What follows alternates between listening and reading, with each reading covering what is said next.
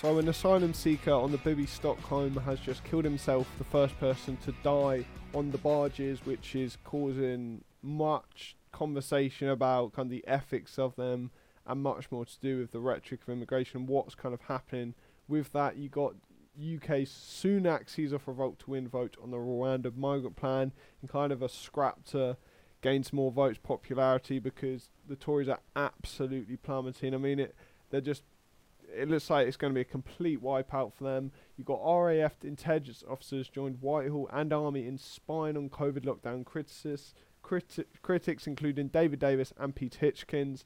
And we got the UN, America with the ceasefire and everything going on with that, and you know the deaths. What's going to happen? Is there going to be a ceasefire? Is there going to be some sort of re- resolution? Because we, you know, thousands of people dying. What is going to happen? That we're going to be diving into it all. But stay, ladies and gentlemen, we are joined by a fellow right winger, someone who I've had on the show before. It is Chris. Do you want to give a little introduction about who you are and what you're about? Hello, uh, my second time on the show now, so I'm quite happy to be back on the show. But I'm Chris. I'm chairman and founder of a group called the League of Young British Patriots. I'm a right wing patriot, um, and I've been involved in politics now for quite well, about a year now, um, as an activist defending um, free speech and other type of uh, fundamental human rights. Uh, and and yeah, that's it. I always like to have a chat, and uh, I hope today I can have a bigger chat about the bigger issues in society. Well, amazing to have you once again, and appreciate as well because it's been quite difficult actually organising it again and stuff.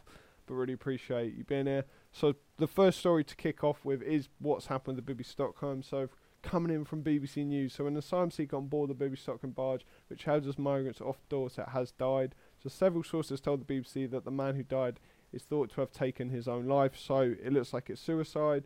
Dorset police were called to the vessel, docked off Portland just after 6:20 on Tuesday, and officers are carrying out inquiries. Downing Street said that that support continues to be made available for those on the barge. The three-story barge docked off Portland houses people awaiting the outcome of their asylum application and has a capacity for 500 men. The death happened in one or more than the 200 cabins on board. A source familiar with the incident said.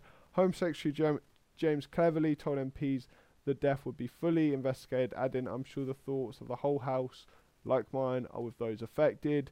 The age and nationality of the man is yet to be confirmed, the coroner said, as the office has been notified. So, what are your thoughts of this? Because we got a lot of this kind of anti immigration rhetoric. We've obviously got the barges, you've got Suella who was sacked recently, and now this has happened do you think this is going to leave a bad taste in the mouth of a lot of people? What what's your kind of take on the actual instance and what's actually going to be like the repercussions of it?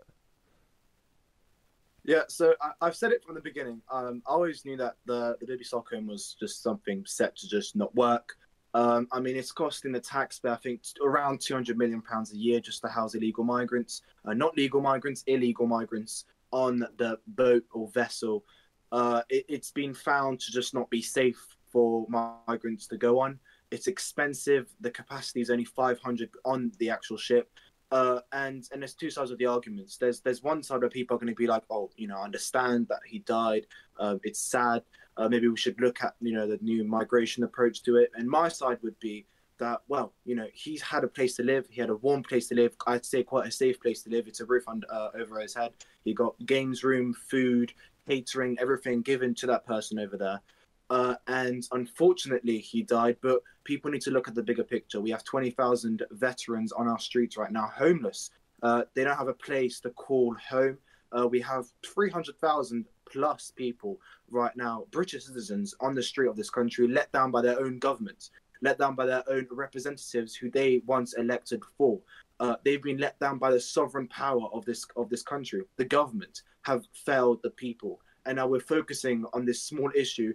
It might be, you know, quite, you know, it's a big issue. I mean, someone did die on one of the biggest government's projects, and you know, God knows how long. But um, but people should be looking at the real big pictures. How many people, which are British citizens, have been let down by their their, their, their government and are now dying in result because they don't have infrastructure or housing or the sufficient needs to, to, to keep going or keep living in a country like ours, which they can call their country, but just don't have a house for it or, or, or roof above their head. So I feel like it's it's just I think it's once again the media using this as an opportunity to hate against the government, to attack the government, on on a, a, policy which they tried to, to do to stop illegal migration. But I've said it again, and I'll continue saying it. Rwanda, sorry, not Rwanda, uh, the Bibby Stockholm will never work.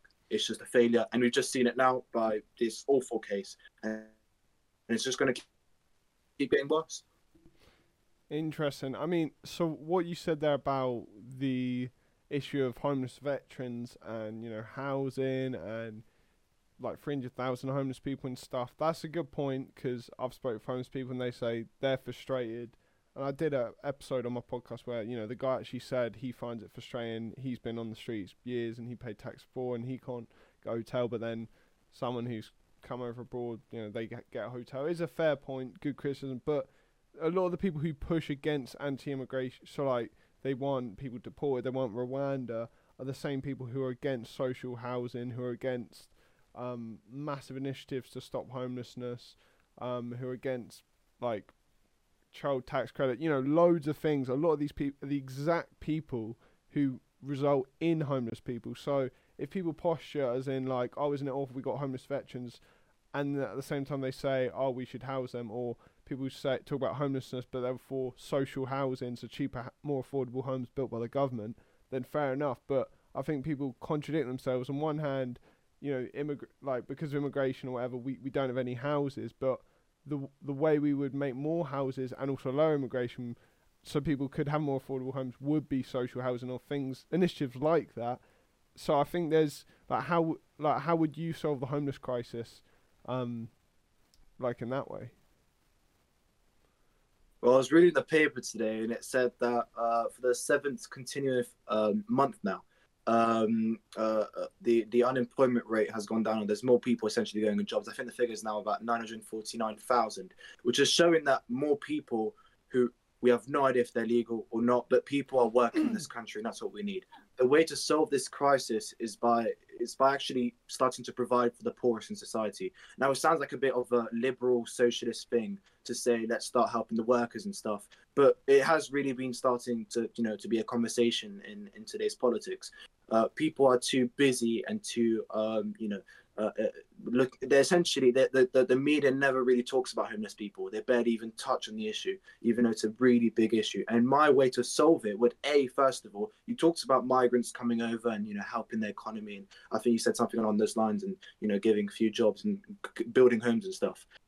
But the real issue is is that if we continue letting this inflow of migrants into this country, legal or illegal, it doesn't matter. Our NHS, our public services have only been built and readied for a small population, a small population around 60, 70 million, or even less, you could argue.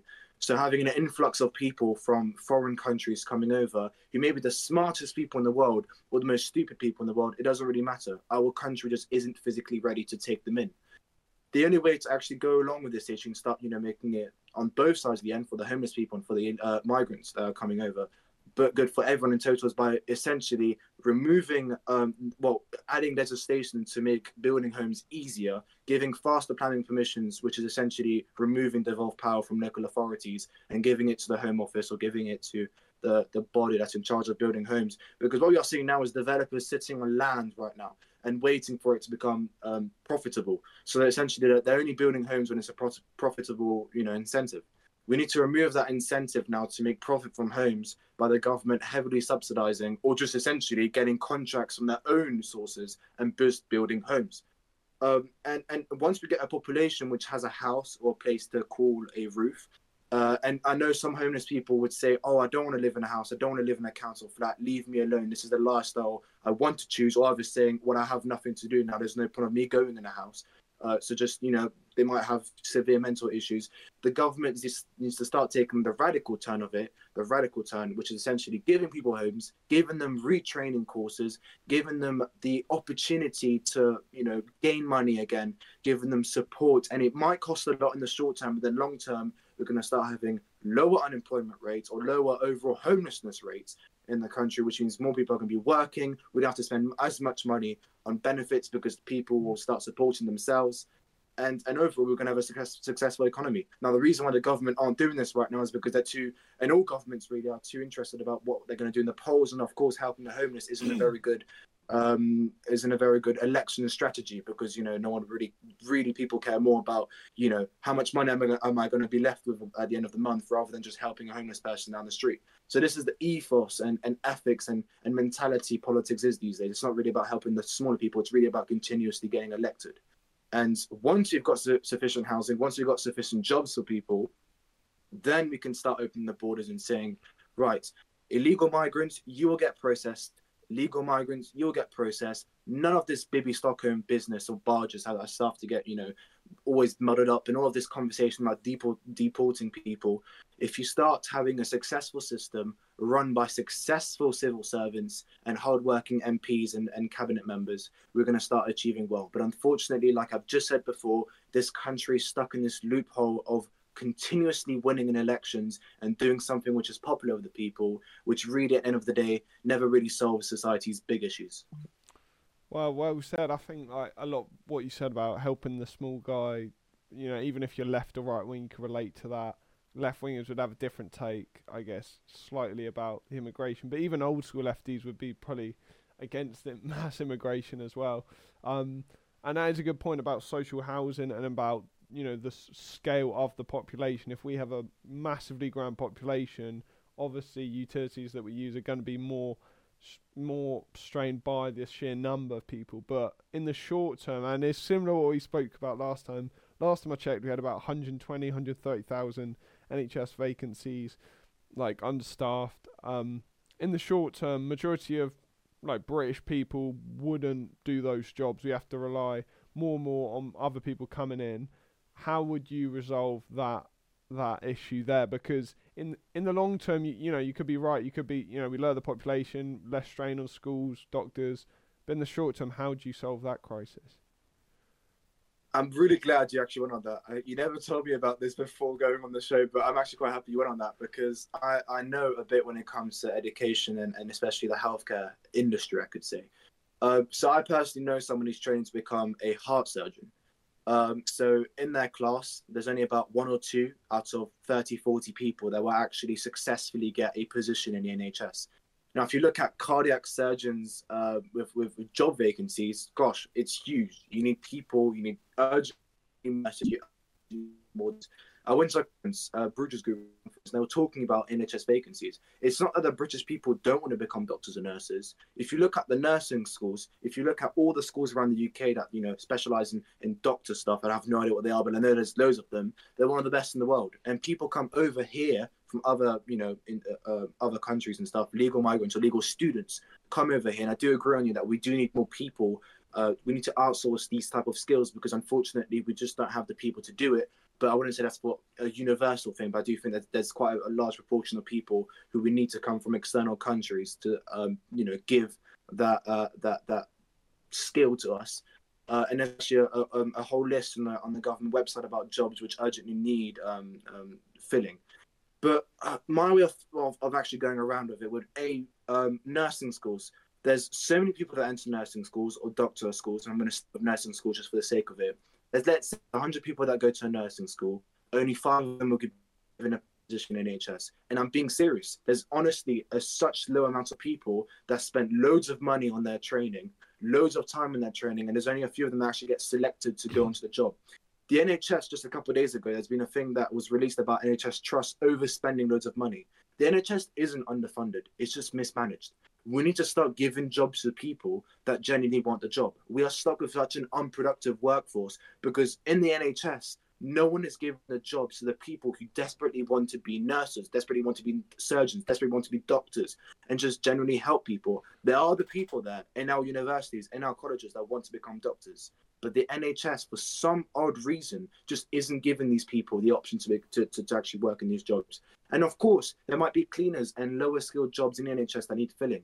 There's homeless people out there. I'm sure if you give a homeless person a chance to, to work as a cleaner or a chance to work as, I don't know, a bin collecting person around a hospital, I bet you a hundred pounds right now, they will choose to get that job. They will choose to retrain and get into that job, or they'll just choose to take it as an opportunity to grow their wealth and actually do something with their lives. Essentially, the main issue of the NHS is just mismanagement and uh, and and the and the highly paid managers, which are sitting on you know hundred thousand pounds more of money, uh, are actually unbothered and actually don't want to do anything. Uh, and, and you can research it. There's been so many findings of, you know, NHS managers not doing anything, NHS managers choosing not to investigate cases. What's that case of the baby um, killer um, who just got uh, put in, in prison for, for killing babies in the hospital? The managers in charge of her refused to look into her case. I mean, you're, you're being left with now productive workers with an unproductive um, uh, leadership team. And unfortunately, if the top of the of the food chain is unproductive, then everything below that will be unproductive and will not want to work uh, uh, uh as much as they can do, not uh, uh, want to put as much um, of you know their skill into their job and their love into their job. So once again, just mismanagement of the NHS, which is causing loads of issues. Well, I mean, I don't know. I wouldn't say it is mismanagement because there's also loads of people leaving the NHS, and there's also the reason people are leaving the NHS is one of the key reasons is they're overworked. When you're overworked and underpaid, like let's say you're a private GP or whatever, you can earn way more, like private in Australia, America, or even here. Like there's plenty of private private jobs going, but you choose to work in the NHS because of love of the job. Like I know a GP, he could work private, earn double the money and better hours, but he simply won't because he he only wants to serve regular people, not like people affluent people can just afford it. So I, I disagree with the notion that kind of it's there's a productivity crisis in the NHS. I'd say it's the inverse. It's people are so have worked so hard that everyone's leaving because they're so worn out. And when it comes to funding, I do agree there's a lot of kind of, you know, more and more money goes into black hole, not much happens. I do agree, but the Tories haven't exactly been great within the NHS. I mean, even during COVID, like nurses using bin bags, PPE. Now, I'm no fan of masks and stuff, like as people know who listen to the show, but like when we get into a stage where nurses are using bin bags, it during like um, you know, a kind of crisis, like that's not a good sign. And I, I really don't think it's simply down to mismanagement. It's down to resources. It's down to not not filling enough spaces. Um, and I don't I don't know. I don't think having like homeless because a homeless guy can't be a nurse or like yeah sure there's some admin staff maybe that that could fill but I wouldn't just go down to mismanagement because like if you were prime minister tomorrow like and let's say you did a massive reshuffle of management in the NHS do you think it would just change the structure and it would just be with the same funding but just different management, it would be solved. With all the vacancies that or like people feeling burnt out leaving the NHS, would that be solved just from management reshuffle? Well, if if the government and if governments decide to reform the NHS correctly, then I do think that it would change. But uh, unfortunately, now, like I keep saying, and I and I do agree with you that there are you know issues with GPs. I've I've felt it myself. Um, I think that once again, it's uh, it's it's the it's the missed management and the missed uh, the missed opportunities of when you prioritize something. Uh, uh there are successful privatizations, but when they privatized uh, the GPs, what part privatization of the GPs, uh, it, it's it's really just fucked up. Really badly. Hence, why we are left now with you know a, a, such a, a, large influx of people going to those GPs. The GPs are overfilled now and having to work other jobs because the pay isn't there and all that kind of stuff. There's so many arguments we should give about the NHS. And, and I do have a bit of sympathy with health ministers because I mean, Jesus Christ, the NHS is in the state right now. I don't think it's their problem. They've entered the job, they've got appointed that job. Most of the time, no one wants to take that job because there's so much to do with it. Uh, but I'd say, for example, with, with the PPE problem, uh, there is the money for it. There is once again the money, and there's been findings of once again trust and local trust overspending huge amounts of money on unnecessary things, you know, buying the wrong stuff, hiring the wrong amount of people. For example, diversity workers, there's like hundreds of thousands of them now around the NHS, all sitting on 45 grand. So that's another waste of money.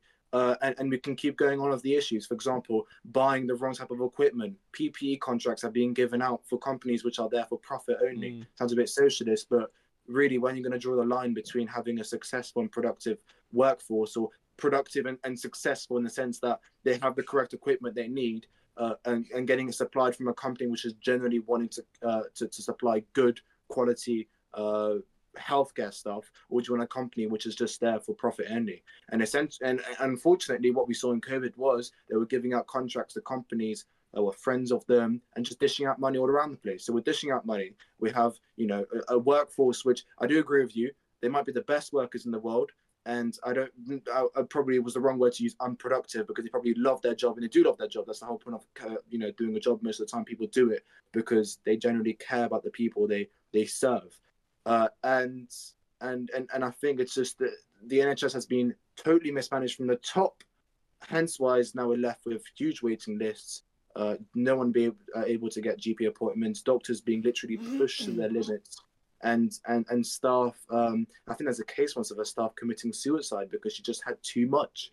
And and in all fairness, I would believe that, and it's very sad. But at the end of the day, it's the government. It's the government and the managers who who who, are the problem. And un- until we get a government which does and starts to reform the NHS in the public's uh, in the public's interest, which is actually fully reforming and putting the effort and money in changing jobs up and switching it up, uh, until we reach that day, we're not going to get anywhere with the NHS or society and our and our healthcare that we should actually take to granted because we know other countries don't have the state of the art healthcare which we all enjoy. Yeah, yeah, well said. I, I do agree with that. Like reform is the way forward. Like people want to dismantle the whole thing. I disagree with that. I think massive reforms needed. It's not just more money. It's restructuring, reshuffle. All these people, managers who earn hundreds of thousands yeah. correctly. We need to stop saying we're going to reform that little bit there because what you need to do is a reform from top to bottom. We've seen it in history. I'm not going to say the name of those leaders, but you probably know what I'm talking about. They fully reformed the country, and we have to admit, politically, it went well. Maybe not so morally and ethically and the rest of stuff, but politically, they achieved something and it worked out. And we need to start taking that idea, maybe not that much of a violent way, but we need to start taking that idea that a, a, government is there to serve the people. They need to do. They need to start doing stuff in the public's interest. I'm sure if you ask 99% of the voters out there what they would like to see from the government, uh, most of them is the NHS and healthcare and sorting it out, and they generally want a reformed NHS which is there to serve the people and actually do its job. Because once again, the government only care about polling. They don't really care about anything else unless you uh, you know get a, a, a liberal government which is there really for the people rather than everyone else uh, around them. Uh, and unless you get a government like that, which is in the people's, uh, you know, uh, viewing in people's minds and actually wants to do something for the better, uh, like I keep saying, we're not going to get anywhere. And we need the type of people which will take the time, money, and effort to change everything, not just half of it, and leave the rest to another government. Yeah, yeah, I completely agree. Um, and and also I forgot to say, yeah, condolences to the person and his family on the like, sorry, the Bibby Stockholm always messed up. Um, because you know it is very sad and it's also it's also quite grim as well because it's like people like Suella, I would say, have spread hate and you know someone's taken their own life because of overcrowding. Um, I mean conditions. I don't know. I mean the conditions aren't terrible, but you know being isolated on a ship like that, I don't know. I, I don't know too much about the details of the ship. I know there's nice things on there, but you know, nice things don't last forever. Um, it, like it's very sad to see that, and I, I hope that there's a unified um, sadness about that. I hope we haven't got to the place where, you know, someone takes their own life and people are like, oh well, I don't know, they had a five star bar or whatever. Um, because I think you know the rhetoric does have implications to an extent. Like even if people do want to tackle mass immigration, how you speak about it has an effect, and the treatment of people. I mean, I agree. I agree. And once again, I, I, my personal viewpoint would be that this man would have never have killed himself unless he had underlying mental health issues, which should have been sorted out. But once again, he came here uh, spending loads of money on people smugglers, which is only causing more issues in the actual smuggling of people across the channel. So he did the first thing, which was quite bad. Um, well, he not, not definitely. He could have potentially came on his own boat. We're not. Sh- I mean, I, yeah, sure I mean, how, how, how, are you supposed to how are you supposed to get over the channel? I mean, let's be honest. The, if you took a poll, but there's not actually anything out there about polls about the people that come over, but the outright majority of people pay people smugglers True. and then get exploited by them when they come into the UK, which is quite sad. And, and it is a, a genuine issue. And Keir Starmer has talked about it but uh, I'm not a fan of him at all. But he has talked about and talked about the issue of people smugglers, and the French have been doing something about it. But once again, if that man decided to to go for the legal route, Uh, I know it's quite, it's quite some. It's it, we're going on the line, we're walking on the line because it's difficult. If you're genuinely wanting to come over to the country and and genuinely wanting to work and actually offer some of your skill to the country, and especially when we have such a fucked up system, as I keep saying, of of um, of the Home Office just being totally incompetent.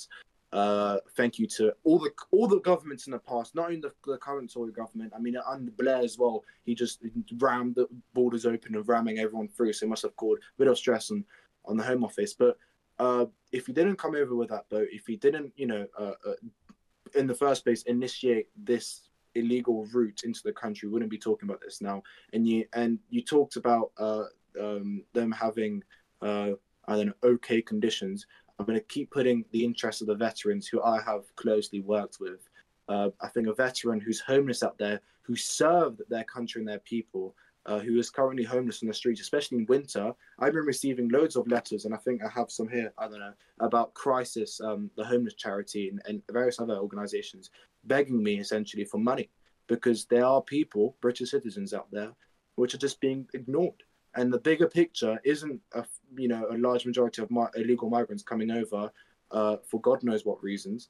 Um, it, it's it's the homeless and homeless veterans and homeless people of this country which we should be taking care first before taking care of others. I mean, it sounds a bit as people call racist these days, but I just think it's in the it's in the it's in the people's uh, I think in people's interest. And it's actually, if you vote for, uh, if you have a sovereign power, sovereign government in your country, the least they could do is is actually do something for their people and then focus on other people. Yeah. I mean, we've left the EU. We our borders are restricted now. We can do what we want to do with them now. So then, come on, let's start getting something done with it, and let's start taking care of our own people. It doesn't have to. It's, it's not. A, it's not a race thing. It's not a, a, an ethnicity thing. It's just start taking care of our own people. I mean, every other country does it. Why can't we do it?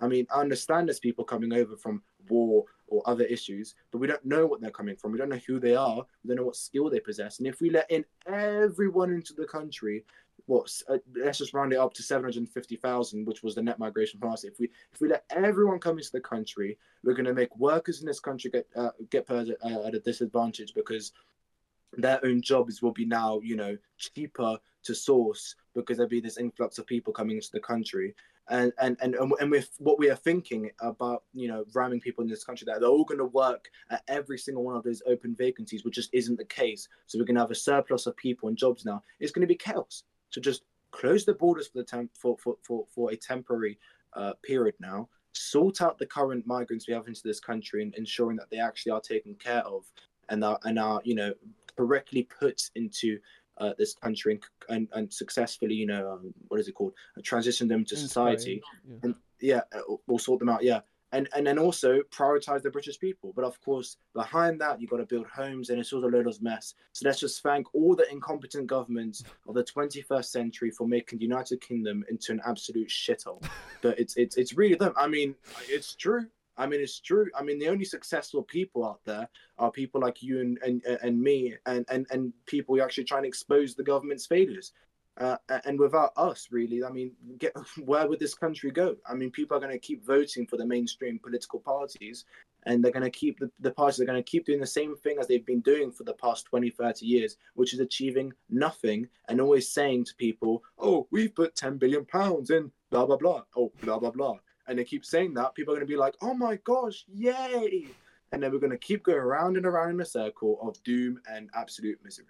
Yeah, I, I really agree with what you're saying there. And my view has, like, I've always been an isolationist, but I'm definitely more so the case. And what you said about putting, not in a obviously racist way, but British people first. And I'm someone who's actually pro immigration, but I agree with the fact that, like, it's, it's ludicrous when we have thousands of homeless veterans, whatever, but the priorities are so flipped and people haven't addressed them. And then why is it that other countries there's kind of a national pride, but in the UK you come here and you're a bit prideful of being British, and it's all like, oh, you're just a complete far right lunatic.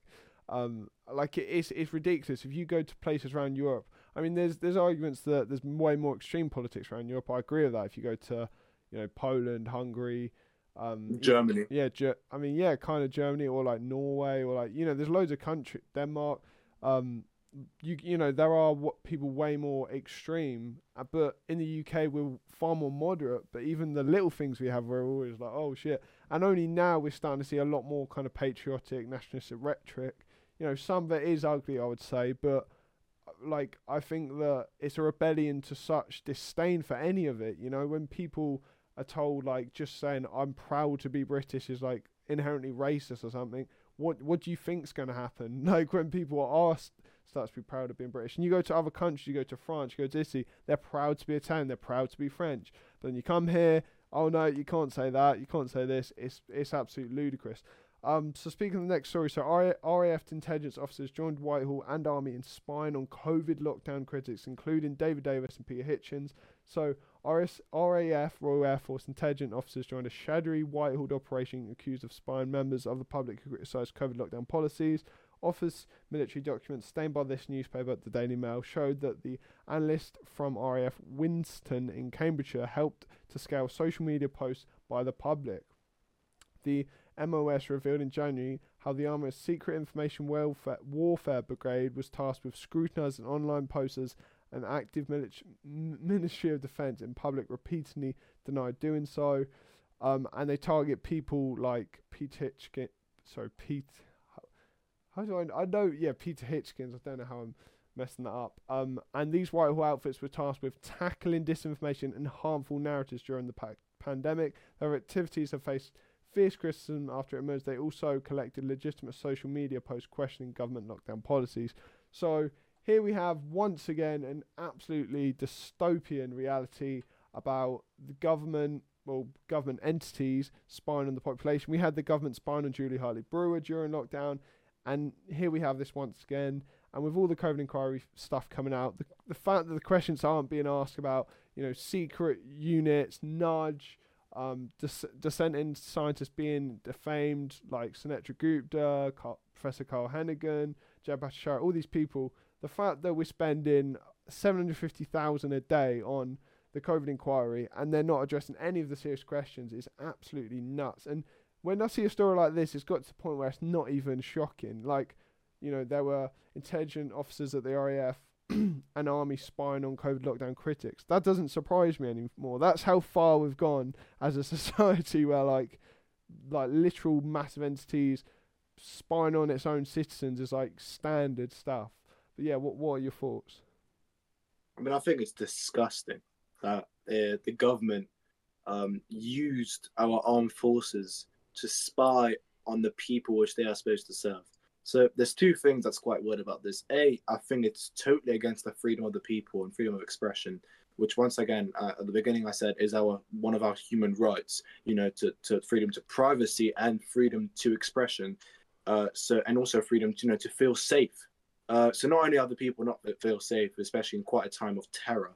And I agree that this information is is a bad thing. You know, people can get misled and especially in the 21st century there's been loads of you know disinformation and, and all this weird stuff about you know aliens and stuff and people have lost trust in the government but just this story just you know there's there's been no light or shadow anything you know brought towards this story there's been nothing and that just shows the media these days which i think also has done you know a, will played a big role in actually this uh, by not really showing it. But thank you the daily mail to for talking about this, but but really, um, it says that the government said online disinformation is a serious threat, which is why in the pandemic we brought together expertise from across government to monitor disinformation about COVID.